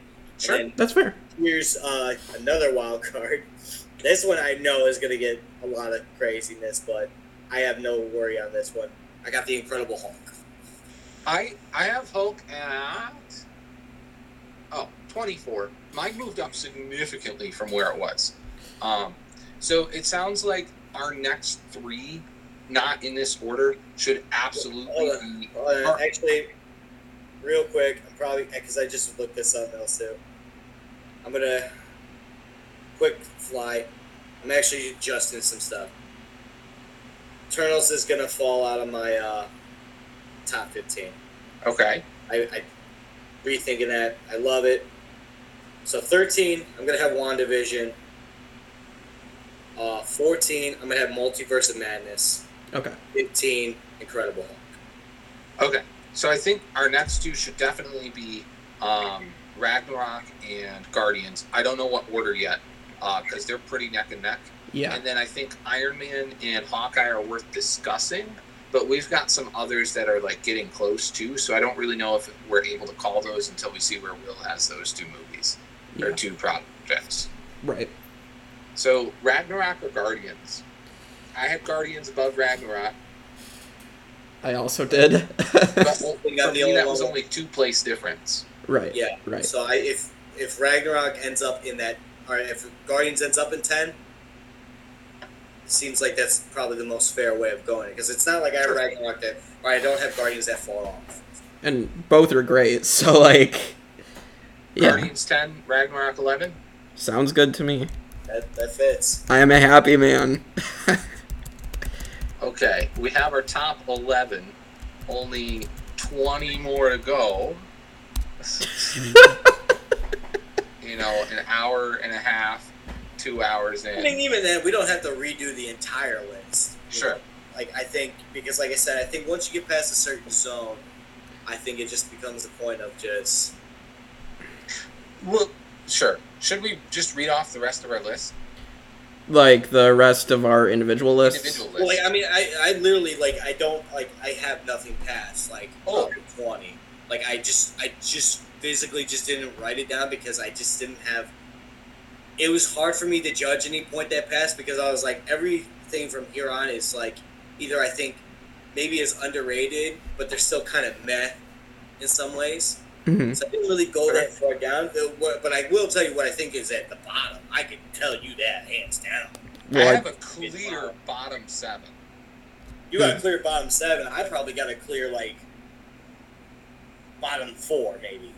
Well, we can. Yeah, I'm curious on yours. Okay, my bottom seven, starting at twenty-seven because I'm I don't have WandaVision anywhere. Right. Uh, twenty-seven was Ant Man and the Wasp. Twenty-eight Eternals. Twenty-nine Iron Man two. Thirty Black Widow. Thirty-one Guardians two. Thirty-two Captain Marvel and thirty-three Thor two. Yeah. Um. Well, mine, my, uh, bottom. I guess I can go bottom seven. I suppose. Uh, Black Widow at twenty eight. Captain Marvel twenty nine. What If at thirty. Iron Man two at thirty one. Thor at thirty two. Incredible Hulk at thirty three. And Thor: The Dark World at thirty four. See, for for me, what if an Incredible Hulk and Captain America, uh, First Avenger, all were ones that were like, these were like solid middle movies, but they're like lower half of the solid middle. So like it was hard to put those movies anywhere. But anyway, go ahead, Will. Dead Last, Thor: The Dark World, Iron Man Two, What If, Loki, Black Widow. Well, Well, at least we're running actually, on three. actually. Ant Man and Wasp, Black Widow's higher up. I, I don't I don't think actually Black Widow was that bad. And then I actually got Guardians Two lower than Black Widow. So So we've got some common ground there. I have What If at twenty three. Mm. I had it. I had it just under Falcon and the Winter Soldier, and above uh, Incredible Hulk, Captain America one, and Spider Man Homecoming. Okay. But I, I guess I just liked it more than you guys did. I so like I liked the animation and and like I liked some of the episodes, but like half the episodes I just was like I I just like my favorite episodes are probably obviously the Doctor Strange one. What if he lost his heart instead of his hands? Like that's obviously like probably hands down the best episode of What If. Um, and then the zombies episode I really enjoyed. Um, and I think like then there's a couple that are like on the cusp of like I enjoyed, but like I kind of wish I like the Killmonger episode was was fine. Um, I think the Star Lord T'Challa was a cool idea. I just think that they kind of went overboard with the humor in that one as well. Um, but it was nice to have Chadwick for one last time. And so like they're like and then like I think like the second to last episode where they introduced Infinity Ultron and they had like Hawkeye and Black Widow like trying to get the Zola algorithm into the Ultron bot, like that was cool. To and the Watcher like fighting Infinity Ultron was a really cool fight. Sure. But Okay, four projects I'm curious on your guys' rankings on then. Uh, and I already heard some of them, but like just have us all compare. Uh, Age of Ultron, Loki, Iron Man 3, and Multiverse of Madness. okay. So Multiverse of Madness for me I moved down. It is at my number seven is Multiverse of Madness. Um you said Iron Man three, right? Yeah. Wait, where did you have Multiverse of Madness, Will? fourteen. Mine was 16. Okay. Um, yeah, Iron Man 3, I had at 21. I had it twenty seven. Okay. I, Will, I know you don't have that ranked. It, see, honestly, like, for me, I love Iron Man 3. It's honestly one of my personal favorites. just because I love the character development for Tony. Mhm. Um, but like I recognize that it's got problems. Ugh. Uh, yeah, Loki. I'm curious to hear where the three of us together put it because it's so different. I'm at 20, right in the fucking middle. I'm at I'm at uh, I think I said 14. Let me check that. Uh, yeah, I have 14 for Loki. Um, I seem to enjoy it more than you guys did, but It's in my bottom four. Wow. I just I did not like Loki. I didn't, and it. I hate that I didn't like it because what bugs the most. I mean, you can't tell me that that Loki is the same Loki that we had in Ragnarok, or the same Loki. It's not the same Loki we had in Ragnarok. It was such a like you like you were talking about the Mandarin, like how that character flip was and all that. Loki had a character flip that was just not even like in a direction anybody really That's true. like you can't tell me that's the like the his variants were far more cunning and felt more Loki than he did. And people could be like, "Oh, he was going through a trauma and all that stuff." He, what? Like, how did they like? So what? It turned him into a co- comedic relief, to where he's almost like clumsy half the time. Like he had brief moments where he was kind of dope, but let's like he wasn't even the most badass thing out there. Like in terms of like all the variants, uh, fucking the chick, I don't even bother Sylvie. remembering the name. Sylvie. Delvey, whatever. Sylvie. whatever. like fucking, she was really fucking cool with her magical shit. She was killing shit. She seemed cool. Classic Loki. Classic Loki was awesome. That fucking OG man, like with the powerful illusions, like that's the type of shit, like like illusion, like Loki magic. I wanted to see more of, and I was I was hoping we were gonna get. Don't forget But about Gator the most Loki. magic shit we get out of Loki is like, well, I don't want to be in dry clothes or wet clothes. Change clothes. Or Fair. like some disguises where there was like some little comedy moments, like where he was disguising himself as a fucking guard or some shit like that. And even then, they treated it as like like a joke gag. Like it was such, and then like the payoff for Kang the Conqueror, that was the saving grace. Kang the Conqueror was like the only thing, and even then, all we got out of Kang the Conqueror, like actually the Conqueror, was a statue. See, I didn't even like Kang the Conqueror all that much. I can't even say if I liked him or not for the mere fact that the Kang that we saw wasn't Kang the Conqueror. He was was a different variant of it. And the this hint that we had for Kang the Conqueror was a fucking statue of it. So it's not even like we could see the dude in a menacing like presence or some shit. And it's just like it was so like there were some things I liked about Loki, like the concept, like like there were certain things I wanted to it to do well, but it just felt like it was. all It's like the the show's the definition of blue balls. I'm sitting here waiting for a payoff, and nothing fucking happens. That's fair. I so I really like a. I love Owen Wilson as Mobius. I thought Owen Wilson's dynamic actually with Tom Hiddle- Hiddleston was really really good. Um, but that's just good chemistry. So I, I get not liking Loki's direction as a character, but Mobius was cool. Um, I think Judge Renslayer can. I hope she gets more in season two because I feel like she could be intriguing. But um, and then I really liked the design of the TVA. I thought the TVA was one of the most uniquely designed things that the MCU has gotten. See, the TVA, uh, I'm not real big on that aesthetic. Uh, I, I get it, and like it kind of kind of makes sense, but like, uh, or take something like Fallout, um, just the the 40s, 50s propaganda, and like uh, like just overall vibe. It's not my personal preference. Mhm. Nothing wrong with it. Um, I did not like Renslayer like at all. I really didn't. I thought she was a boring character.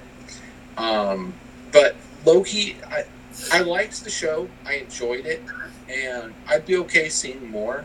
Um, I just, I didn't want to be left in the unknown for as much of the show as I was. Mhm. Moon Knight, I liked it because it was like the character didn't, but Loki didn't know what was going on either. But for him, it was just frustrating, and so for me, it also made it frustrating. But where with Moon Knight, it was more like um, this is just something that's manifested in a different way in his life, and also the action, like the pacing of the action in that, I think did a lot to offset the any frustration that might have occurred from Moon Knight. I'm I don't know. Yeah, well, I I can agree in the fact that the finale had like no action, so I, I, I can agree with that. Like I think I did a final battle ranking, and I did have Loki's at the bottom because it wasn't really a final battle. So um, that that I can agree with. Yeah. Um, Will, what's up? My thing is like, if you didn't tell me the guy's name was Loki, and I watched it, and I had Tom Hiddleston and Owen Wilson going, I would be thinking this is like weird like time traveling buddy cop movie.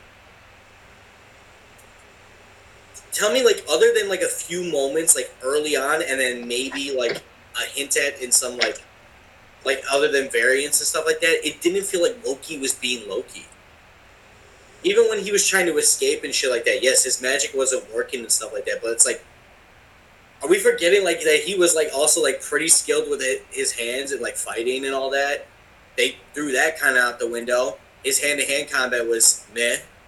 I mean, didn't he wrestle uh, Hunter B fifteen like when put the collar on her? Like he did that, I guess. Still, like, like it felt like he wasn't even like a like he was like this is an Asgardian still. Like it yeah. didn't feel like, or like even then he's a frost giant. Right. Like they're like she's still a human. She's a human variant. Right. Right. Like you tell me, if Thor didn't have his magical powers, you telling me Thor's gonna get like bullied the way Loki did? Granted, they are not the same caliber, but Loki ain't no joke. Like Loki was bodying the fucking guards, like at the scene in Avengers. Mm-hmm. Speaking of really using magic, he was just fucking bodying them. Speaking like, of um, Thor in Thor, we got to see exactly that. Thor without his powers, without nothing, when he's going to the shield base around his hammer. And he's beating the fuck out of the big dudes. And even Loki in Avengers, he wasn't doing his magic shit. He was just killing guards with hands, knives. Like he was, oh, hell, in Ragnarok, he went a little toe to toe with Valkyrie for a hot set. Yeah. Oscar Valkyrie's a badass, and Valkyrie's more on about that. But like compared to your average Joe, which are literally the TVA people, are just variants of people. Loki got like bodied really fucking quick. Like I really didn't feel like there was like nothing that made our protagonist feel like he had a chance. Literally, he felt like he was cleaning on the other variant. Like if she wasn't around, he was not doing anything, and I hate that because that's not the Loki that like is that I loved, like, or at least enjoyed seeing, because at least the Loki from Avengers, Ragnarok, he had a scheme to where he was still showing his strengths and he could still do damage. This one, you took away his ability to charm people because none of them believed him because he's like, oh, you're a variant. Mm-hmm. You're trash, anyways. So there goes that. His charisma is out the window. Yeah. You're not letting him be a hand to hand combat or at least skilled with the knives. So what's he doing? you took away his ability to do magic for a majority of the season, and even when he's out, like he's not doing like really cool mystic shit. That's his variants doing it. What is he doing in this show, other than just having the name Loki? Like, someone honestly, please, somebody tell me like what the fuck he was doing. Yeah, I... and it sucks because I love Tom Hiddleston. I really do. Mm-hmm he's a great actor. He plays Loki really well, but the way they turned him into this, and maybe it's just a season one thing. Maybe in season two they'll make me eat all my words, and I'm gonna see some badass shit, and I'm gonna get everything I, I wanted from Loki one. And yeah. I don't blame people for liking Loki. You know, it's like if people liked it, they liked it. Mm-hmm. There's nothing wrong with it because you like what you like. I just personally was so disappointed about it because I was very excited for it. Like I thought Loki was going to be the show that was going to win me over. Like that that was what I was looking for. I didn't expect WandaVision for a while to be the thing that that was going to hype me up. And then here comes Moon Knight, blowing both of them out of the water. Yeah, I. I, I got, that's why I got Loki at the bottom, like on my bottom four, because it's like I had so much excitement for it, and the possibilities that it was supposed to do. Literally, we seen the timeline ver- like breaking off, and there was like, oh shit, Loki did that. Nope, no, it wasn't. We even talk about the jokes how it's Wanda doing her shit. It all broke up because Wanda and Strange. not really Loki. Yeah, maybe a little bit of Loki, but it was really more Wanda's thing. That's Wanda true. had more of an impact on growing the world than Loki did. You know, Yeah. and so that's tough because I almost feel like what Loki did was make it possible for those events to occur. Like they Yeah. just wouldn't have been able to without it.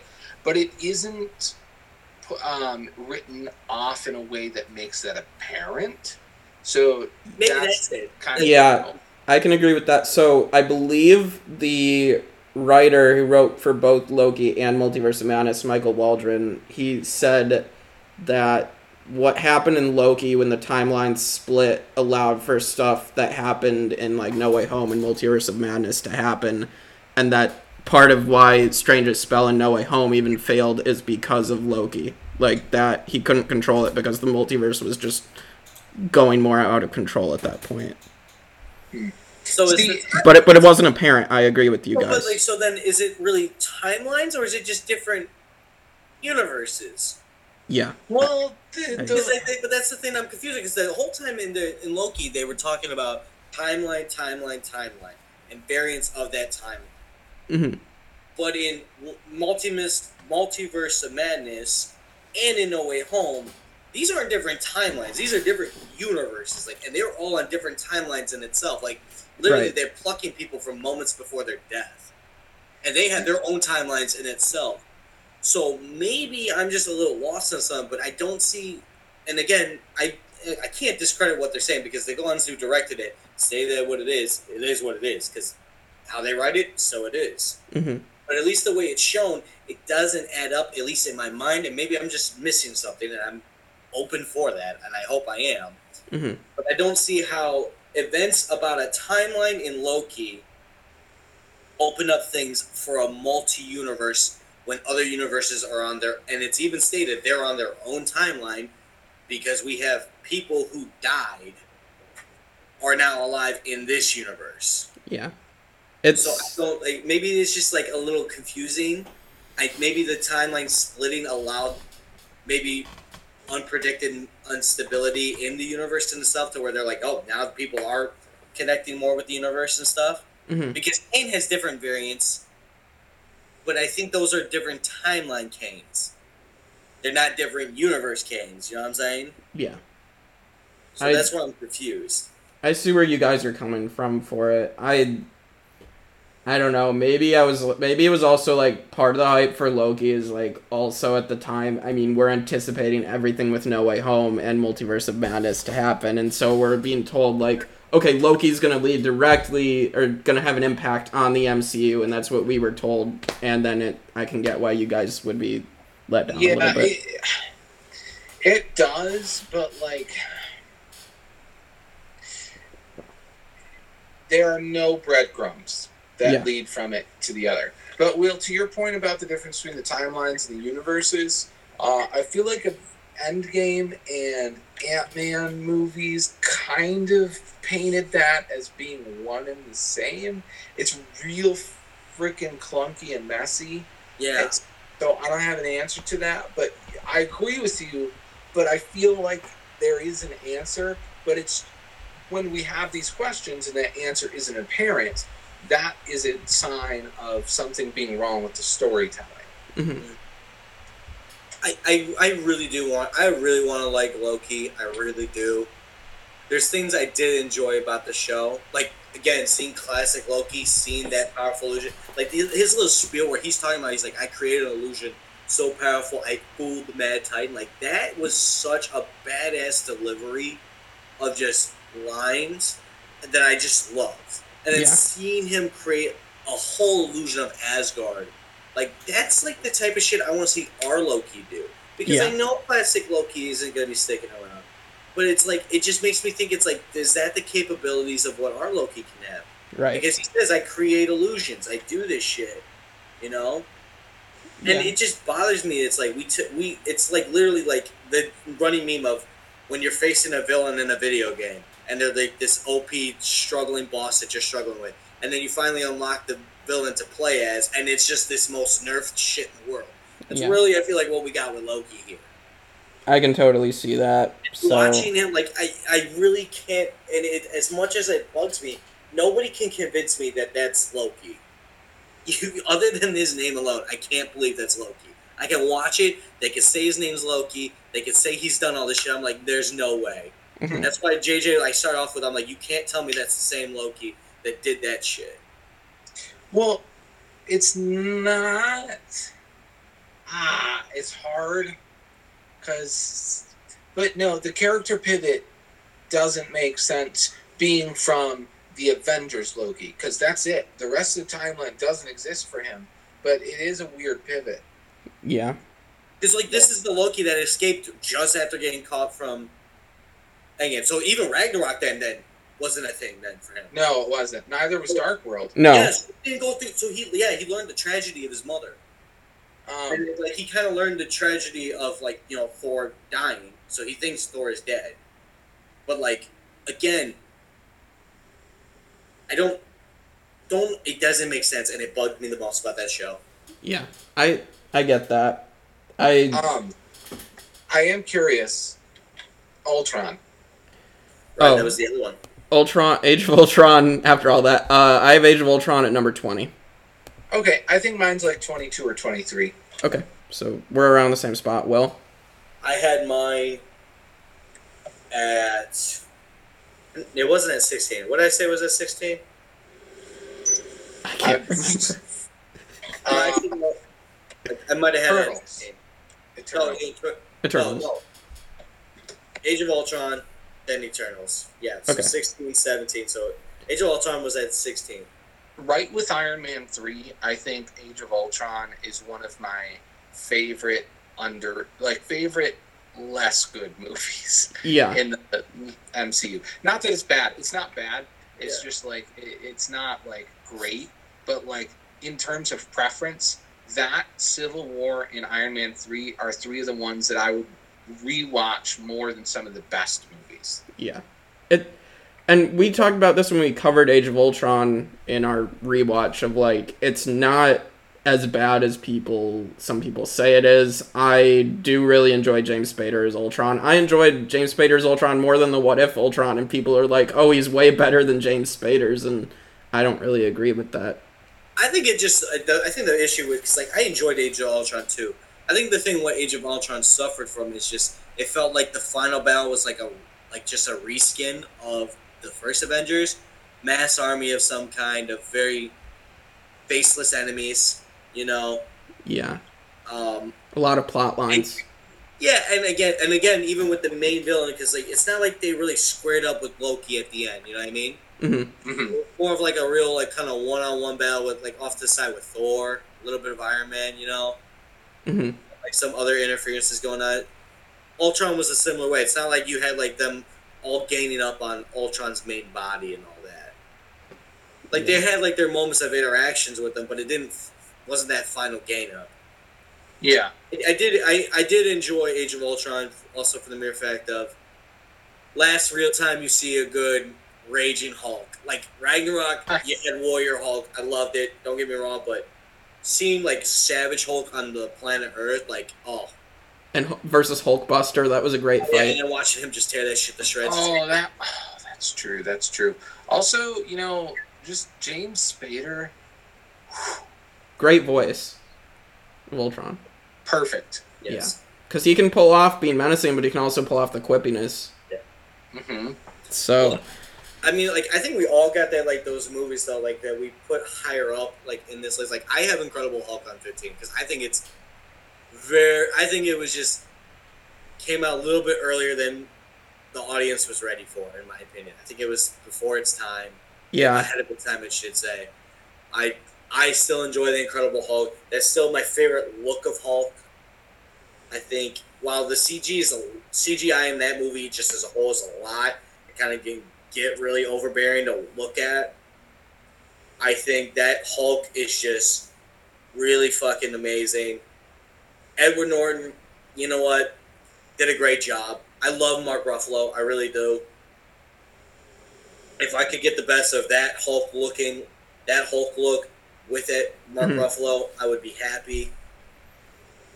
I just think though, like it was a simple story, classic monster v monster battle.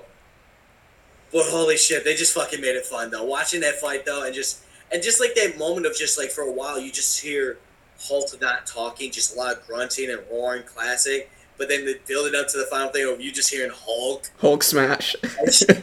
Something about it, I'm just, I just get goosebumps. I'm just like, ooh, the first time hearing it, it's just like, yes, thank you. yeah. Well, and again, it, it you know it's your favorite character as well, and so I mean oh, it's yeah, and I have a lot more bias to it. Like, so yeah, but like, I get it. Like, cause like, I think, where do you guys have it? I don't even know. I have it at like You have bottom. your bottom. Like, right? It's your bottom. it's 33. It's it's only above Thor: The Dark World for me. For me, it's like 25 ish, I think. It's pretty close to Iron Man 3 and Age of Ultron, which, uh, again, for me, are movies I really, really liked. It's just, it, it's a solid film. It just doesn't, it's not like the, as good, it's not as well written as some of the other movies. Um, I, I don't, I really don't care for the Betty Ross romance. No. I like that he has a love interest. I really do. I just think it's oversaturates the movie a little too much. Um, I really like uh, Tim Roth's character Abomination. Yeah. Or before he becomes Abomination. Emil Blonsky. re- Yeah. yeah, I like Emil Blonsky too, but I, I don't know. It's just, yeah, One of my favorite moments, though, and, it, and this is why I love a Hulk movie the most, is because it just Ross always thinking like he can get the one up, you know, and stuff Yeah. like that. And they just when they think they're like, oh, we got this thing that uh, Hulk. I that's my favorite trope with the Hulk movies. Like just when they like this is gonna stop, and Hulk just shows it's like, no, you're not stopping Hulk. You, Yeah. It doesn't work like that. And I love when he first shows up when he's got this serum in him. He thinks he's all that. He's like, he's like, yeah, I'm on your level. Then he just kicks him into a tree. punch the fuck out of this dude. And the rag, I don't care how bad that CGI was, but the ragdoll physics of it all, to where he just slams in the tree. God, it is hilarious. It's satisfying to watch. I just love it. It's up there in terms of like just someone going through pain. Like that scene is up there with my favorite Titanic scene where the guy jumps off and he hits the propeller. It's right up there with me. Make puts a big old goofy smile on my face every time. Mm-hmm. All right. With all of that discussion, I feel like we should start placing more stuff. Uh, not tonight. yeah, no, that's it. okay, well, so do we? So we want to just like split this in half, obviously, and um, I mean, is there anything else we want to place and then just end it at a certain spot, or is this a good spot to end it? I think we covered it. I think we cleaned up the list pretty well. I think it just going down anymore, it's gonna get. I think that's where we're more a little bit loose with where we put things because, like JJ was saying, there's movies like we recognize are mid or maybe not the best, but holy shit, do we not get tired of watching? Like I rewatch Incredible Hulk, Incredible Hulk more times than I've rewatched Infinity War. I'm not even gonna lie, and I think Infinity War is a better movie, but it's just like.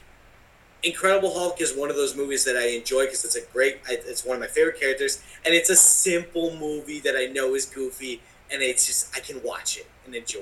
it. Mhm. Infinity War, I'm invested too much of the time in to where I gotta focus on the movie. Yeah. I don't have time left in my days. I'm definitely cool with top 11 for now. Okay, and then we can just come back to it and kind of fill it out more by uh, at some other point if. Yeah. Uh, Could you reread the top 11? Yeah, yeah. So our top eleven right now that we're gonna stop at: uh, Captain America: Winter Soldier is at number one, followed by Avengers: Endgame, Avengers: Infinity War, Shang Chi and the Legend of the Ten Rings, Black Panther. That's the top five. Number six: Spider-Man: No Way Home, Avengers: Moon Knight, Captain America: Civil War, Guardians of the Galaxy, and Thor: Ragnarok at number eleven. Okay. So. It's a pretty solid. yeah i'm i'm pretty happy i think we got all our opinions out there and like all our opinions are uh, and our all our like favorites are represented in here so i feel really good about that Yep. I'm content. Me too. And Loki's out of the top ten. I'm satisfied. I can now sleep knowing I've done good.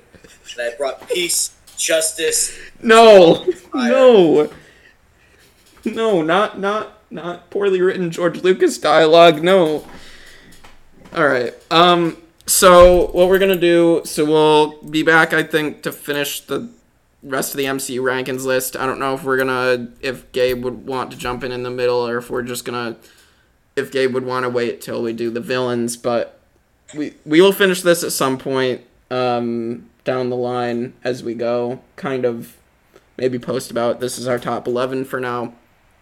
But uh, yeah, this has been good. Um, so I guess if do you guys have anything else to say before we close this first part out? Bring back Savage Hulk. And with that, uh, and with that, we will uh, see you guys next time on the Tribe of Nerds.